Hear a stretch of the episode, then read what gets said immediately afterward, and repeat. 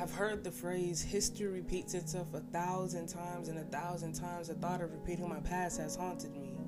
The thought of Adam and Eve in the Garden of Eden being deceived by the fallen angel again disturbs my peace. The thought of going through trials that have conquered me have replayed in my mind on repeat. Just like a disturbing sequel that tag teams with depression and anxiety, invading every thought and keeping me awake by invading my dreams. But now, I realize that's not what the phrase means. History repeats itself as a phrase that contradicts what most believe, but if I gain a penny for each time the phrase was said, my pockets would fall past my feet. Historically, there was a king of kings born in a major in Bethlehem, sent by God Himself to be a remedy to the abomination of human beings. Accordingly, historically, I was born in the country of Haiti, formed in God's image, and He used me to spread the gospel through the use of poetry. But if I was born once, wouldn't I be born again based on the phrase that was mentioned above? See, history does repeat itself because I've been born again by the grace and mercy of God by falling at His feet and asking Him to set me free. But there was a point when that became the two faced me. Not two phases, just in between, juggling what we call the world in my eternity. I was focused on God, but wanted to be like the world so bad that I lost that. Feeling to being lukewarm that my temperature changed in every room I walked in. But God said, I'm going to need you to refocus again and leave that behind you like I left my tomb. And I'm glad the old Andy has been made new. Now a new creation because God threw my sins in the forgetfulness sea and cleansed me with the blood that Christ had bleed on the day of his crucifixion for our selfish deeds.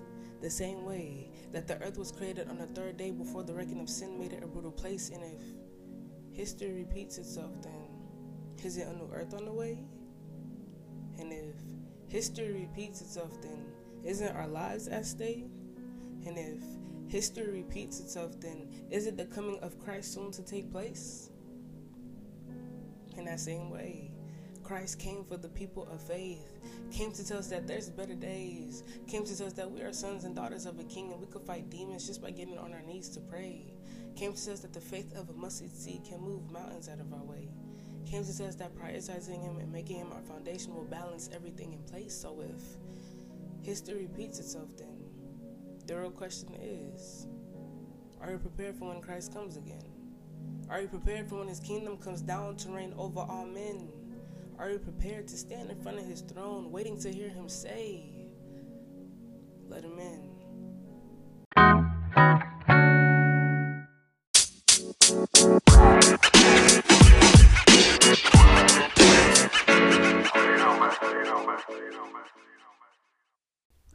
Hey, extraordinaries, welcome back to the podcast. That was a poem I wrote called History Repeats Itself. And now let's get into the poem breakdown. So, the overall theme of the poem is obviously talking about um, repeating history, um, repeating your past um, mistakes, whatever your situation was. Just um, the overall theme of like what it's like to my thoughts on like how I feel like repeating history would be like. Um, so what inspired me to write it? So um, my youth pastor actually did a sermon series on redo. Um, don't really remember what the listen. I know the sermon series was good. I just my memory is I have selective memory, so you know. Um, but I just I just remember like um, he was doing a sermon series on redo, and all I could think about was like, well, like like history repeats itself. Like I feel like that is what people like always want to redo, like your past or your history. So I was like, yo, like history repeats itself. Like I feel like like that kind of birth, like, you know, history repeats itself, like just thinking like like a lot of people want to redo their past and a lot of people always think like you know always say the phrase like history repeats itself and i hear that all the time so that's what birthed this poem like that's what inspired me to write it and now let's get into the breakdown of the parts breakdown of the parts so I've heard the phrase history repeats itself a thousand times and a thousand times the thought of repeating, repeating my past has haunted me. That's the first bar. And I'm pretty sure, like like I said before, we're all familiar with the phrase "history repeats itself." Like you know, that's used a lot, and we hear it a lot in our history classes um, when we're making like um, claims and arguments. Like history repeats itself, and I've heard the phrase so much that I was terrified that I would repeat my past, and my past is not all like sunshines and rainbows. You feel me? So like, do I want to repeat my past? No, no, no, no. I'm trying to stay away from that. So you know, just the thought of that like haunted me. Um, yeah, and then the next bar, I kind of give examples of like other things that would be repeated if the phrase "history repeats itself" was so true that I wouldn't be okay with. And the next bar goes the thought of Adam and Eve in the Garden of Eden being deceived by the fallen angel again disturbs my peace. The thought of going through trials that have conquered me have replayed in my mind on repeat. Just like a disturbing sequel that tag teams with depression and anxiety. Um, invading every thought and keeping me awake by invading my dreams. But now, da da da. So like, yeah, just talking about like these are just examples of like things I wouldn't be okay with if history repeated itself. And you know, I've fought like many battles that most definitely fought back. Life be throwing hands, you feel me? So, and but like the worst battles, the worst the worst battles are most definitely in the mind. And we could most definitely get into that another time, but I feel like the worst battles are in the mind because they are internal and it's you versus you. It's nobody else. Like it's not physical, it's eternal and it's literally you versus you. Like nobody could fight it for you. No one can help you fight it but yourself. Um and I've dealt with like insom- insomnia especially because like um I used to deal with sleep paralysis or like I was scared to sleep for real. Like I was like, yeah, I'm gonna stay up this time. Like, you know, sleep, you, you got that. Like, I'm gonna stay up this time.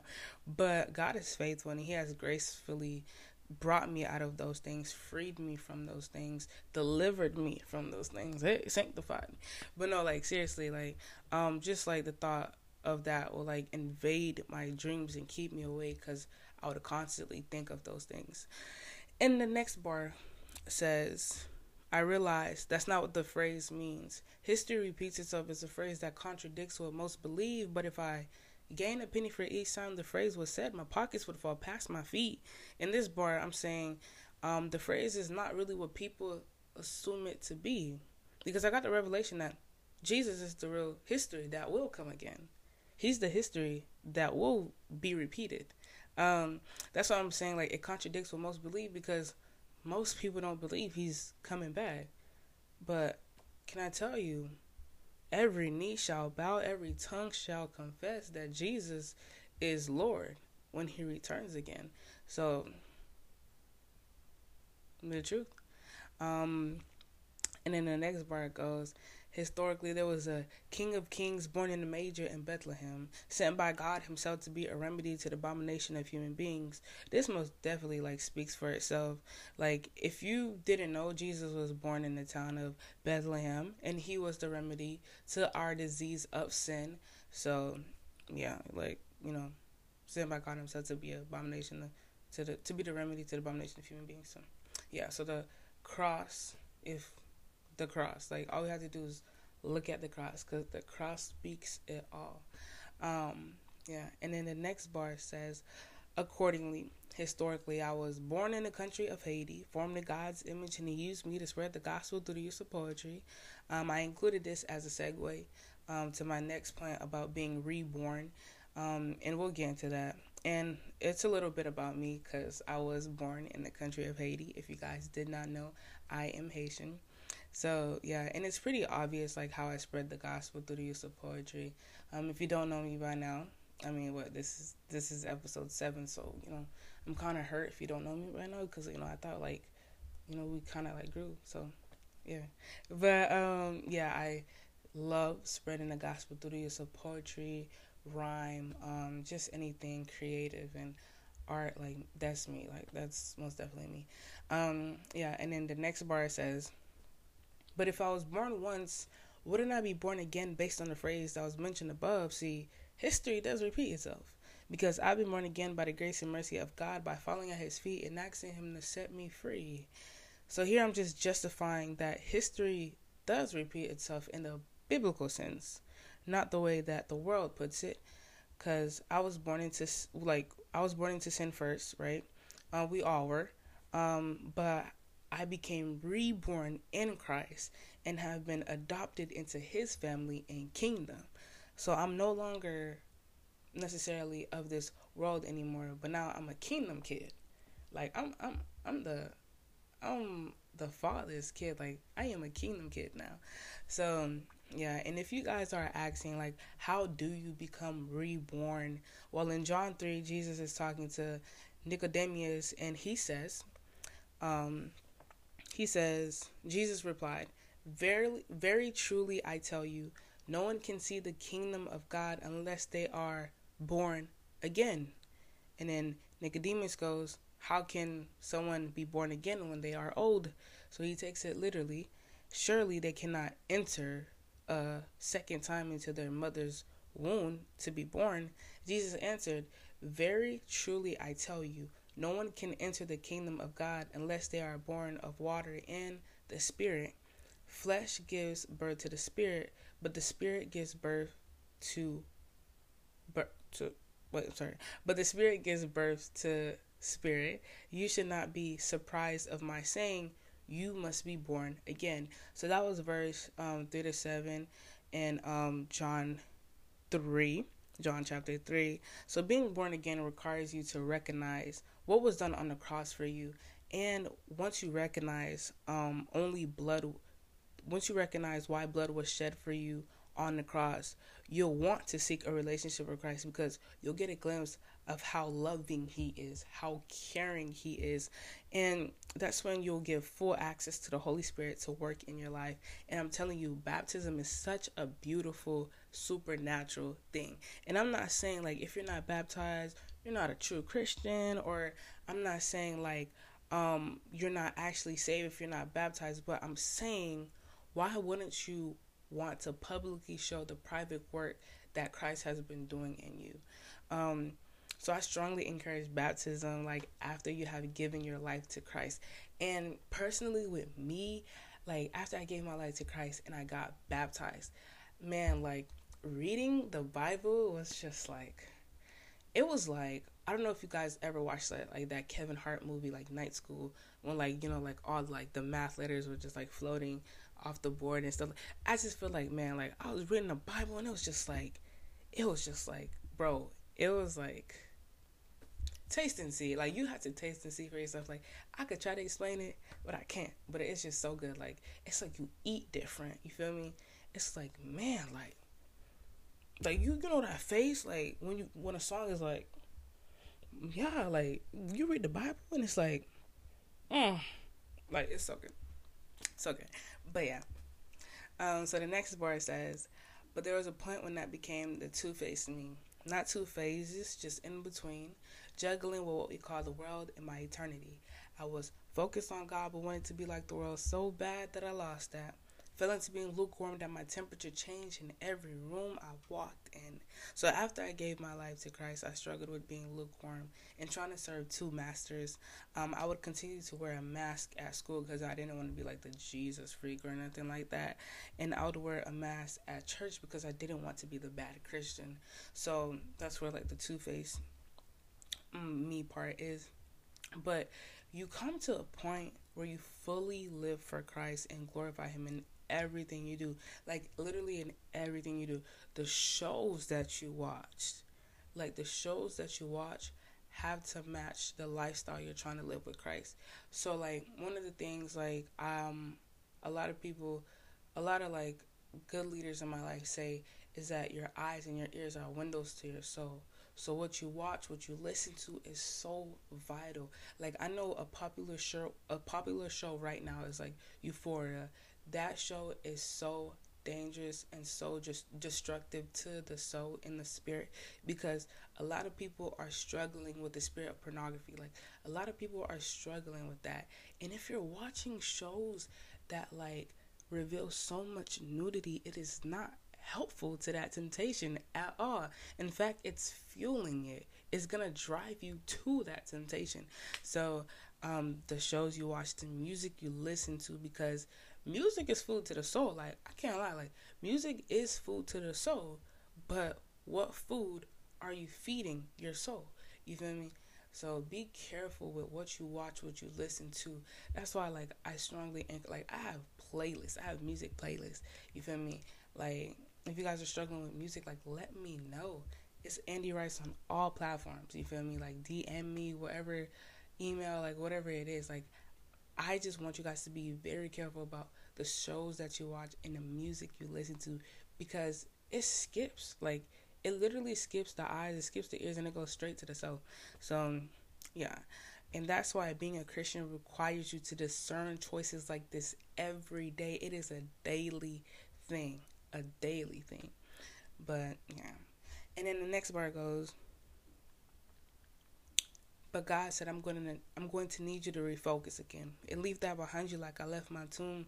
And I'm glad the old Andy has been made new. So I kind of uh, explained it in the last bar. So like you know, you get it. And then the next bar goes, now new creation because God threw my sins in the forgetfulness sea and cleansed me with the blood that Christ had bled on the day of his crucifixion for our selfish deeds. So if we look at Micah um, 7, uh, verses 18 and 19. Um, so it's ta- it talks about like um, how God he doesn't he doesn't he, he remembers our sins no more and he throws them in the sea and forgets them.